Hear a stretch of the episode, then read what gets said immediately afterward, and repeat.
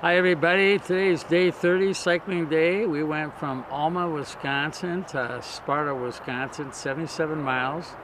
Followed the Mississippi River from Alma down to La Crosse and then over to Sparta on the La Crosse Trail. Met another biker along the way, a guy who was biking uh, from St. Paul, Minnesota all the way to Louisiana. He was carrying his own uh, gear, so he's a soloist. So we had quite a trip and we had a nice visit. It's a great day, enjoyed the day, sunny day, nice little breeze. So it was a good day for biking. I want you to make sure that you read about the fellowship program. We're raising money for a fellowship program. Read about that. Be sure to donate and be sure to hit that like button.